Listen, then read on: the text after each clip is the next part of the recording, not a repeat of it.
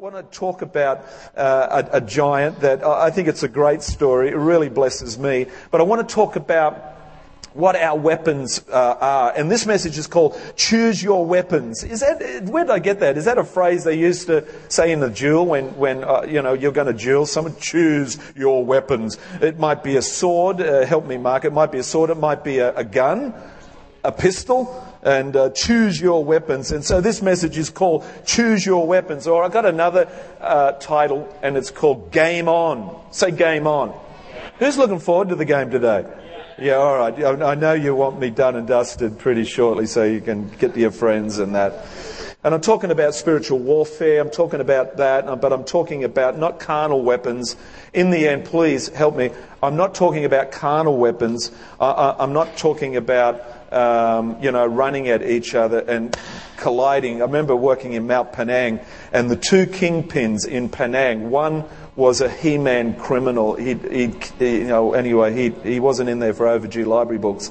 Trust me. He, he, he actually, he actually did, he actually did take someone out. And the other guy, he, he, he actually had been involved in taking someone out by accident, but and these guys were now uh, heading up two teams that, uh, that, that were going to play on this Sunday afternoon. And, uh, and, and of course, Mount Penang, does anyone know of juvenile justice? 150 uh, criminals, uh, youth. Uh, and so we, we love to get them out and playing sport, and, and it's fantastic. So, but they got these two teams together, and these two kingpins picked their own teams. But I remember standing off as a spectator, and, and I remember when the game started, and these two captains, when the game started, they ran at each other, and literally the clash of those two when they hit, uh, literally it was, I'm not sure if it was a, a crunch. Uh, it, was. It was a crunch, a boom. It lit, everyone, oh, it was like, oh, it, they literally hit each other as hard as they could. And, uh, but they didn't go away. They just kept at it, man. And that's how the game went all for the whole game. They just kept on killing each other. and uh, I'll never forget that sound that v- reverberated around the whole, what seemed like Colosseum, you know. And uh, it was awesome. 2 Corinthians 10.4.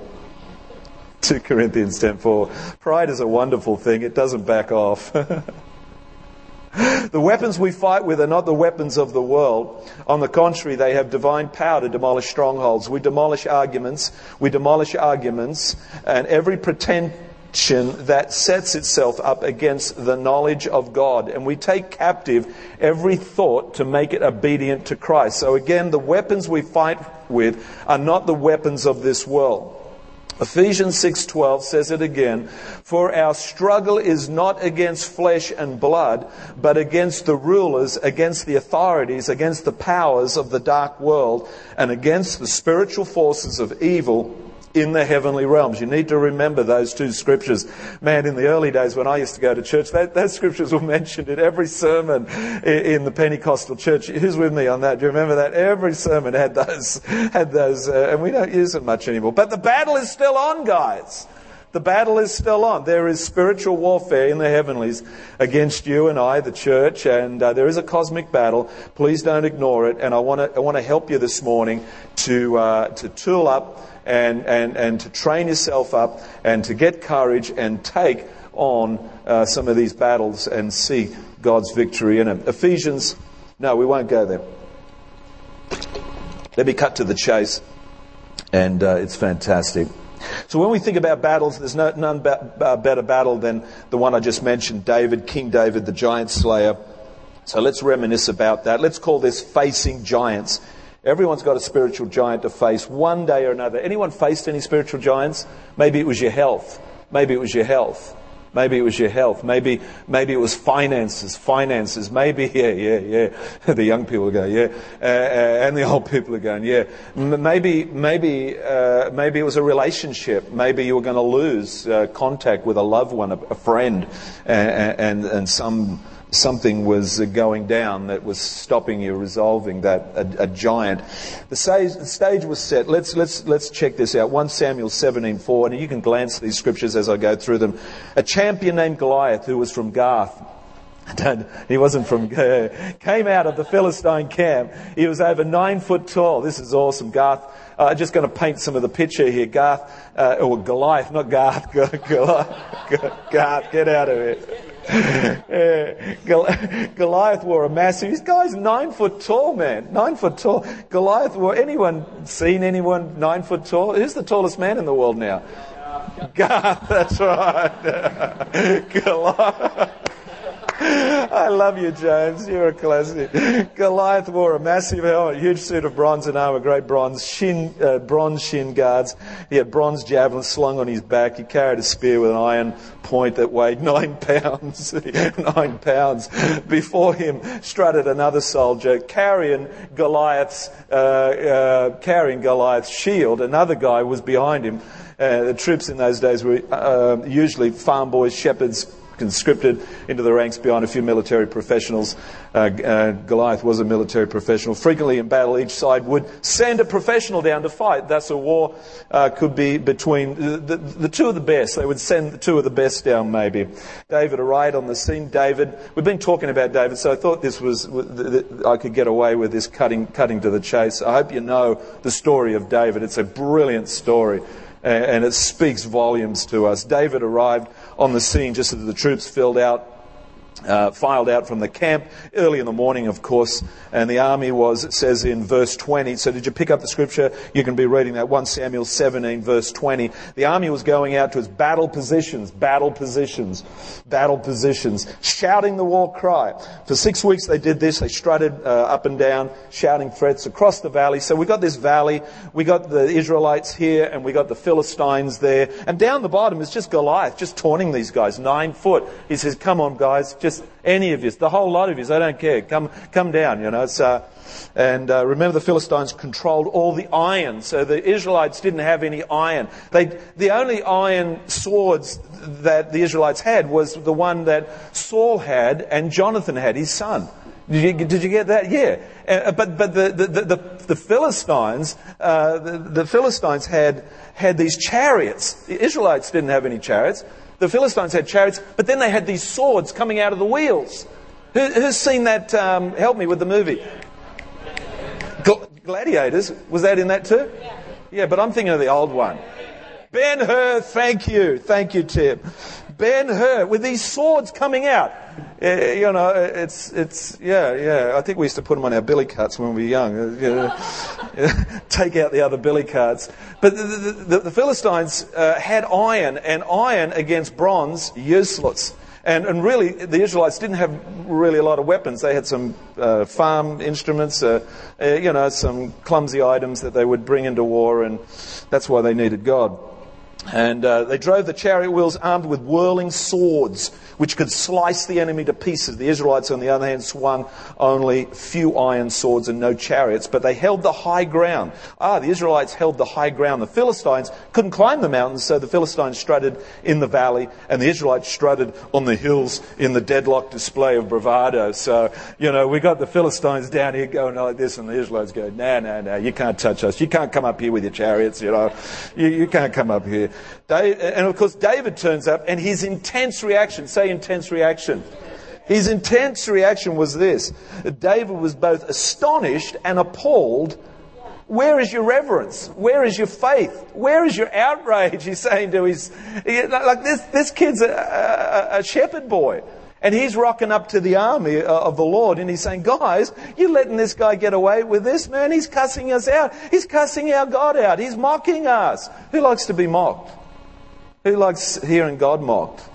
You know, I mean, Julie's really antsy. You know, we try and watch some comedians sometimes. Once they go and knock God or mock God, it's God. What happened? I was enjoying it. Uh, you know, so these guys were, were, were actually mocking God.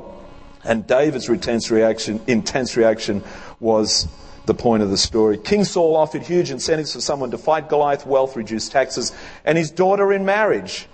Guys, uh, verse 25. Still, Saul got no answers. He was trying to hire someone to tackle Goliath. And really, Saul was really the guy at the end of the day to take this guy on. He was uh, nearly as big. He was as trained. But Saul was going, Who wants it? Who wants it? I'm not going down. Who wants it? Who wants it? Saul was a real figure of a leader. He was great. He's the guy that you don't want in front. For David, the confrontation symbolized the cosmic struggle, I love this, between good and evil, between God and idols. Uh, and he could not tolerate the ridicule of the Almighty God. He says, I'll fight Goliath. He says, I'll fight Goliath. Do you imagine that? Who would do that? Would any young guys be like that? Would you do that? I bet there's some girls here that would do that. They all would. Finally, David shouted, I'll take him on. I'll take him on. And David, of course, had held a high regard for holiness, for God. He, in solitude, he developed this real intense relationship with God. This guy knew God absolutely, absolutely, intimately, personally. He knew God, and he was taking this personally, what was happening to God's people. And so uh, Saul chided David. He says, You're only a boy. You want to take him on. This is Saul now. You, you want to take him on. Okay, you know. So David responded, 1 Samuel 17:37 The Lord who delivered me from the lion and the bear will deliver me from the hand of this Philistine. Do you, you know what I'm saying? So from experience, God's helped him with the bear and the lion. And we spoke last week about how big a, a, bear is and how foreboding a bear is. I don't know about you, but when I saw a bear in the zoo, I literally, I don't care if there's a fence there, a laser force field, uh, you know, and a rock wall, man, I'm backing off, you know, because bears uh, uh, just got this presence about them you know, and it was one of the most feared animals in the Wild West, apparently, in America. One of the most feared animals was the bear. And so, the bear, yeah, and the lion, put him up, put him up, and the lion, and the lion. I know, man, I'm not going to take a lion on a bear. No way. And Saul answered glibly, "Go, go, glibly." I love that. Love that word, glibly. He goes. Saul goes glibly. The king. He says to David, "Yeah, go. Uh, may the Lord be with you." yeah, right. Saul. Saul then offered David his equipment, knowing David could not wield the oversized armor. Uh, I don't know what he was doing. I mean, Saul, this stuff was huge, and the little boy, I mean, he wasn't little. I mean, it probably was. I mean, how old was he? Dad, 17. So he wasn't filled out yet. I mean, but David stumbled around, scarcely able to drag the oversized arm around. Finally, he said, Let me use my own equipment in verse 39. Let me use my own equipment. Let me use my own anointing. Let me use my own, you know, prayer stuff, my own praise. And that's what I'm talking about. Everyone has weapons, whether it be praise, uh, encouragement, uh, whether it be uh, thanksgiving, whether it be worship. Oh man, you know what Julie's uh, weapon is? Worship. Jehoshaphat, you know, the Jehoshaphat stuck, you know, and he can't, and, and inquires of God. And, and God says to Jehoshaphat, just worship just worship, and they just start to worship God and praise God, and bang, breakthrough. The enemy just attacks each other and dispels in seven different directions. I love that, and I think I think that actually happened this morning, man. If there was any enemy hanging around this camp, your camp, man, it's gone in Jesus' name. Can I hear an amen to that? You know what I mean? So you know that, that Julie did that quite quite uh, intentionally. Intentionally, yes, that's right. She's, yeah, Jilly's away now. We're really. yeah, Julie's great and, and, and, is doing a phenomenal job, but Julie has a particular anointing to get breakthrough, and uh, that's why she was so good in deliverance, which uh, she doesn't do anymore, by the way, so don't ask her. amen. yeah. So. Uh, so the drama unfolds. David walked to the brook. He bent down. You know the story. He selected five stones. Why five stones? Uh, apparently he had four other brothers. So he's got one stone. He's got five stones. One stone for Goliath. Four stones uh, for his brothers. I love that. When David stood up, one stone slid into the sling. The leather, uh, the leather pocket slowly swung into orbit till it was invisible and could be traced only by the whiz and then the wang. And Goliath never knew what hit him.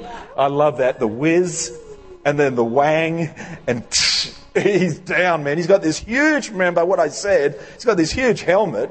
There's, there's iron or bronze helmet. Did, did I say bronze? Who's listening? Iron. Okay, I'm going to go back. Goliath wore a massive helmet, a huge suit of bronze armor, and a great bronze shin guards. And he had bronze javelin. Didn't really say, so that was a trick question. Sorry, guys. David had not approached this challenge in ignorance. And here we go. This is some of the guts of it. He grew up hearing of the Philistine steel and the strength of them. David knew the terrifying facts. He knew the facts. He wasn't ignorant. He just wasn't a, you know, he just wasn't presumptuous. The thing is, David was not just using positive mental attitude. David went to face Goliath with genuine courage based on three realities. And this is the guts of my message. Three realities. So we're getting away from some of the figment of our imagination of, of David just, you know, just being a, you know, so heavenly minded that he just got this huge faith uh, and, and, then he just, just launched into it, just picked up any old rocks and, and found a sling. And no, we've got to get this, this right because this is going to help us with making a point uh, of this message. So the three realities were number one, training. Number one, training. The first reality undergirding David's courage was his training ranks of Israel soldiers were, con- uh, were conditioned to fear Philistines' intimidation. And of course, they feared Goliath, but not David. So all these uh, Israelites had this real mindset to fear. It's like when someone says cancer. it's like, oh my God. You know, like a lot of us would just give up right there. You mean, because you have to have quite dynamic faith and you have to be quite strong in God. And you have to be prepared to accept that news and, and, and hang on, hang on. Yeah, I hear what you're saying, but, but, with God, all things are possible. You know what I mean? So, he was trained in courage. Write that in your notes. David, the first requisite for the first reality of the courage that he had to take on Goliath was this that he had training. He was trained in courage. He had no uh, military training, prior military training, but this was not the first time his hand had swung a sling. Now, this was a revelation to me because I've got this great book and it's explaining the whole culture, the whole deal about this stuff, you know, and, and even myself is learning up a bunch of this stuff. He had no prior military training, but this was not the first time his hand had swung a sling, nor was it the first time David faced a terrifying opponent, remember. Where, you remember he faced the lion and the bear guys. Remember that? This just wasn't some fluke gift. This guy just didn't have some freakish gift that he was able to stand up into. Some people think that, oh, he's just gifted. No, man, the guy's probably trained. He's, he's he, you know, in the, in, in the, you know, in the, what, the quietness of his own time, he's studied himself approved, you know, and we think, oh boy, doesn't Garth do well? Doesn't Garth minister so well. But this guy's had a lot of training, man, uh, through the school teaching university and growing up, and we've trained him. And he stands up here and delivers. And didn't Georgia do a great job this morning? Standing up, but just in that anointing and that authority, and just being able to deliver, you know. And so it, it is about giftedness, but it is about training. Training. And so we're talking about training. And of course, we're talking about David, how he uh, had been trained up in the, in, the, in the back paddocks of life. David paid his dues. Besides, Goliath was not nearly so dangerous as a lion or a bear. And, uh, and of course, if any of us had a choice, I guess we, who would, what would you choose if you had a choice of lion, bear, or Goliath? Nine foot. Who would you take on? Bear, bear. No, no weapons. Just Garth. You said Garth. You take Garth on. Yeah. Oh, you said Garth. oh, you send Garth. All right. Oh, gee, you're, yeah. Thanks, Jules. Yeah, yeah, yeah.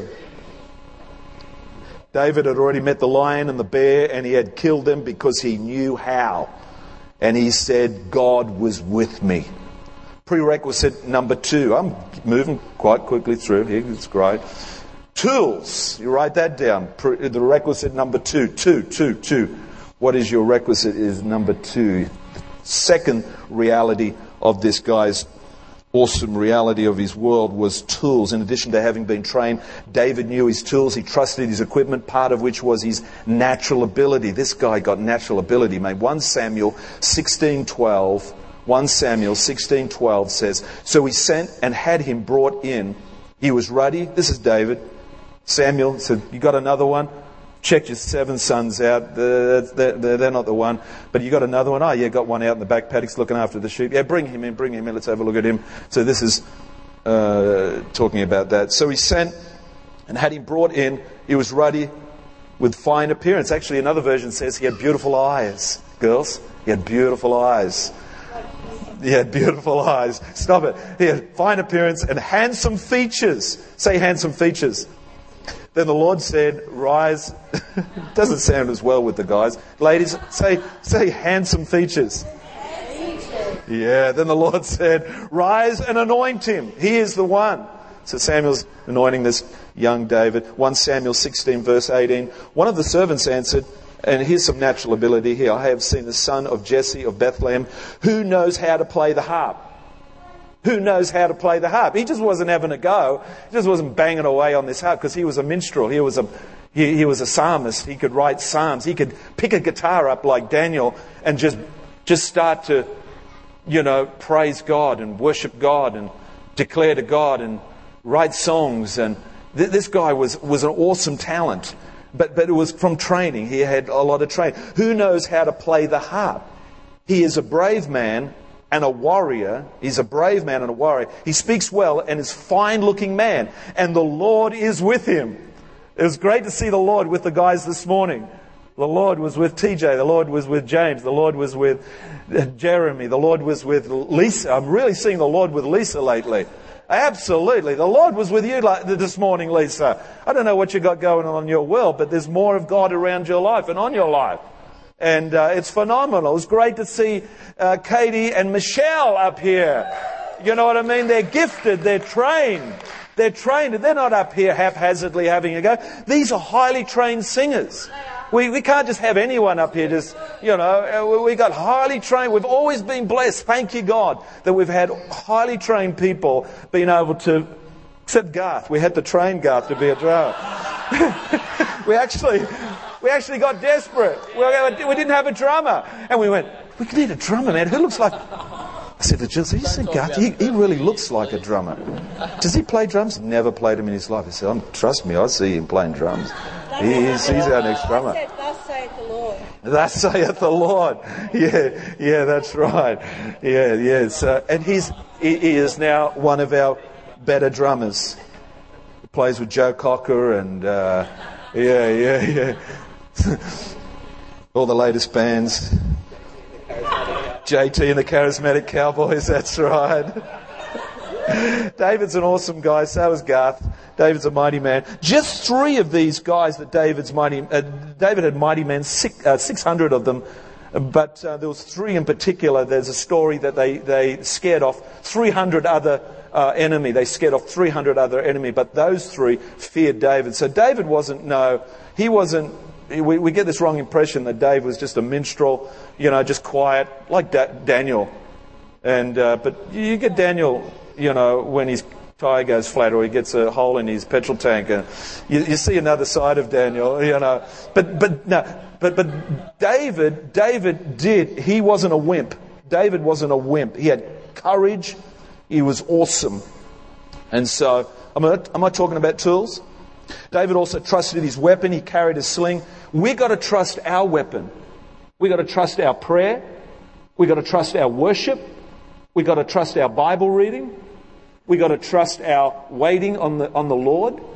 We got to trust this stuff. It was so good to be down at the beach during this week and getting up early at 6:30 and going down to the beach by myself and just going into that water and just oh feeling the refreshment and looking out over the horizon and just feeling this intense communion with God, just feeling like, and just staying there, just, just, although I did it on a kayak, on, on Andrew's father's kayak, and I turned the great kayak, oh, uh, real professional kayak, and, and, I turned it around and I face just the ocean because I want to pray now, and I just put my oar down and I'm just sitting there off the beach, and, uh, and I prayed, man, I'm just having such a wonderful time, and I'm feeling God, I feel His presence, and I'm praying, and I'm thinking to myself, oh, I should do this more. And then I, I, it must have been about 10 minutes. And then I look back and I went, my God, the, the current had picked me up and was taking me out to Gilligan's Island.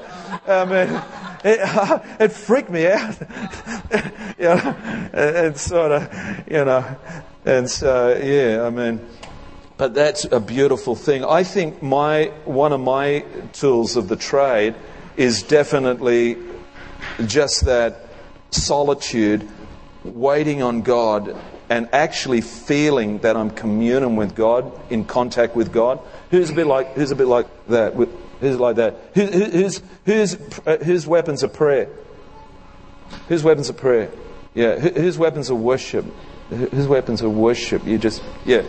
Whose weapons of um, thanksgiving? Thanksgiving is a powerful thing. Powerful thing. Yeah, thanksgiving. Praise. Who's got a weapon of praise? Who's got a weapon of encouragement? Andrew Flaxman has an, an amazing weapon of encouragement. He built the whole youth group on encouragement. It's awesome. David was confident because he knew his tools. He did not know Saul's tools. Other weapons always drain our courage. Some Christians will develop a weapon for spiritual warfare, such as a devotional technique, which is extremely meaningful in their own life. Then they try to sell it to others, only it doesn't work for others. I know there's whole books out on this is how I got in contact with God. This is how I found my groove with God. And you're trying to apply it to your life and you go, yeah, I can see it. It's all relevant, but it doesn't work for me. You've got to find your own tools of the trade to live a strong life in God. I'm nearly done. Third one. Don't use other men's tools. Don't follow me. Don't copy Garth. Don't copy. Find your own groove. Worship the way you worship. Pray the way you pray. Do what you got to do to get your breakthrough. That's yours. Keep it. Do it in Jesus' name. Three, trust. Training and tools were not the sum of David's courage, however. Many were trained Israeli soldiers. Ah, many other trained Israeli soldiers carried slings to the valley of Elah, but none had used them because they all lacked trust in God. There was other slings there, other young guys there who could, man, training tools, trust. These are the three undergirded courage. Yeah, these undergirded his courage. But trust was the major factor which set his courage apart from that of others. His heart was fixed on God. The Lord, the Lord claimed David, and it says in Samuel 17:37, the Lord, claimed David, the Lord who delivered me from the paw of the lion and the paw of the bear will deliver me from the hand of the Philistines. Saul said to David, Go and the Lord be with you. And of course, we know David regularly communed with God. With God. He knew his God, unlike some of the other Israeli brothers and other soldiers that were there. They didn't know God as wonderfully, powerfully as David. So th- this guy was uh, quite unique. Unlike some of his Israeli brothers who may have feared Dagon of Philistine more than they trusted Yahweh. So, big fear factor here of, of the other gods. Uh, thank you, uh, Lisa. God bless you. Uh, they feared the other gods that were part of their world. Instead of fearing God and trusting God, they feared the Philistine God, and that wasn't good, the God of Dagon. David knew Yahweh, the God of power, and it does say, Psalm 25, verse 1, I'm nearly done, guys. Isn't it good news? To you, O Lord, I lift up my soul. That's what we've been doing all week. To you, Lord, I lift up my soul. In you I trust, O my God. Do not let me be put to shame, nor let my enemies triumph over me. You know, pessimism, negativity is such a real deal, and it was flourishing amongst the Israeli camp. But when young, one young man, David, rose up with this contagious courage, isn't it great where one person rises up and says, No, it can be done. We're going down 4 0 in soccer. But you know what? We're going to go back out there and we're going to do it again. And, you know, it ends up being 4 1 or something. No, I mean. No, there's something about a leader. There's something about courageous, contagious leadership that rises up a man in the family and says, you know what, doesn't look good, but, you know, we're going to get over this. We're going to do it. Love that stuff. Pessimism is a real sin. Even believers doubting people can change. They doubt that relationships can be restored. I, I know, anyway, I know some people who don't believe people can change. And I'm nearly done. The relationships can be restored, habits can be broken, marriages can be saved. Let's all stand, God bless you. Adolescence can be turned around. Good news, adolescence can be turned around. And the people said, Amen. Things can change with God. If you're a vibrant Christian, you believe in the power of God to change people in this world, put your hand up right now. Put your hand up right now. If you believe in the power of God, put your hand up right now. Change is the, is the name of the game. We know that David's trust lay in Yahweh, not in Dagon of the Philistines who breaks when it falls because he's made of stone. David trusted, like it says in Acts 17, verse 24, the God who made the world and everything in it is the Lord of heaven and earth and does not live in temples built by hands. And he is not served by human hands as if he needed anything, because he himself gives all men life and breath and everything else. Every time we draw breath, you know, God is saying, It's because of me. Every, every step we take, it's because of God. You know, without God, we're going nowhere fast. God so wants to speak to us. You know, the thing about David, I, I noticed he didn't talk about our living God, he talked about the living God. He didn't, he didn't say our living God out there, but he said the living God. And, and, and this is the most profound thing about David. Armed with trust, David went out hurling a little stone found in the brook in the valley of Elah, and he changed the world. And of course, when you face overwhelming challenges and you need contagious courage, remember your confidence can be based on a well developed balance of training, tools, and trusting God. David paid his dues and shows the value of three vital elements training, tools, and trust. 1 Samuel 17:47 says, All those gathered here will know that it is not by sword or spear that the Lord saves, for the battle is the Lord's, and He will give all of you into our hands. The enemy's going down. God's going to be victorious. Luke 1:37, Luke, the Gospel of Luke 1:37, wrapping it up. For nothing is impossible with God. Life of faith is not for the faint and weary or weary. It's a battle. 2 Timothy 3:12 says, "In fact, everyone who wants to live a godly life in Christ Jesus will be persecuted. There is war.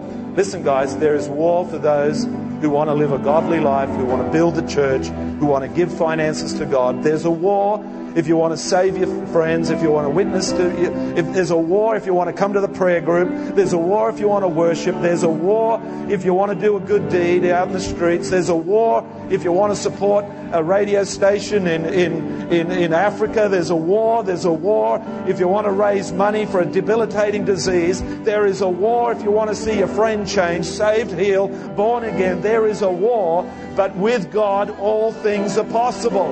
With God all things are possible. And these giants are got to come down, guys. So with training, with the tools at hand that God's given us, and with courage, we can do it in Jesus' name. So let's lift our hands right now. Father in heaven, we believe in you. We trust in you. We want to be like David who believed in your greatness, that the whole world is held together by you. Our very breath is because of you. Jesus, forgive us of our pessimism, of our negativity, of saying it can't change, it can't move, it can't it can't be eradicated. Jesus, forgive me of my sin of unbelief. Lord, this morning I pray for faith to believe my children can turn around, that this situation can be healed. Jesus, let me be like David who knew you intimately. Let me be like David who knew you in the deepest parts of my soul. Let me be like David who worships you when no one's looking in the solitude of the wilderness looking after the sheep. David worshiped God, wrote psalms, played his harp, loved God, knew God, served God, worshiped God, feared God. David, we take our hat off to you. King Jesus sits on the throne of David. David becomes one of the most important figures in the Old Testament because David had a heart after God. Lord, let this church, C3 Tuggerah, have a heart after you. Let's worship.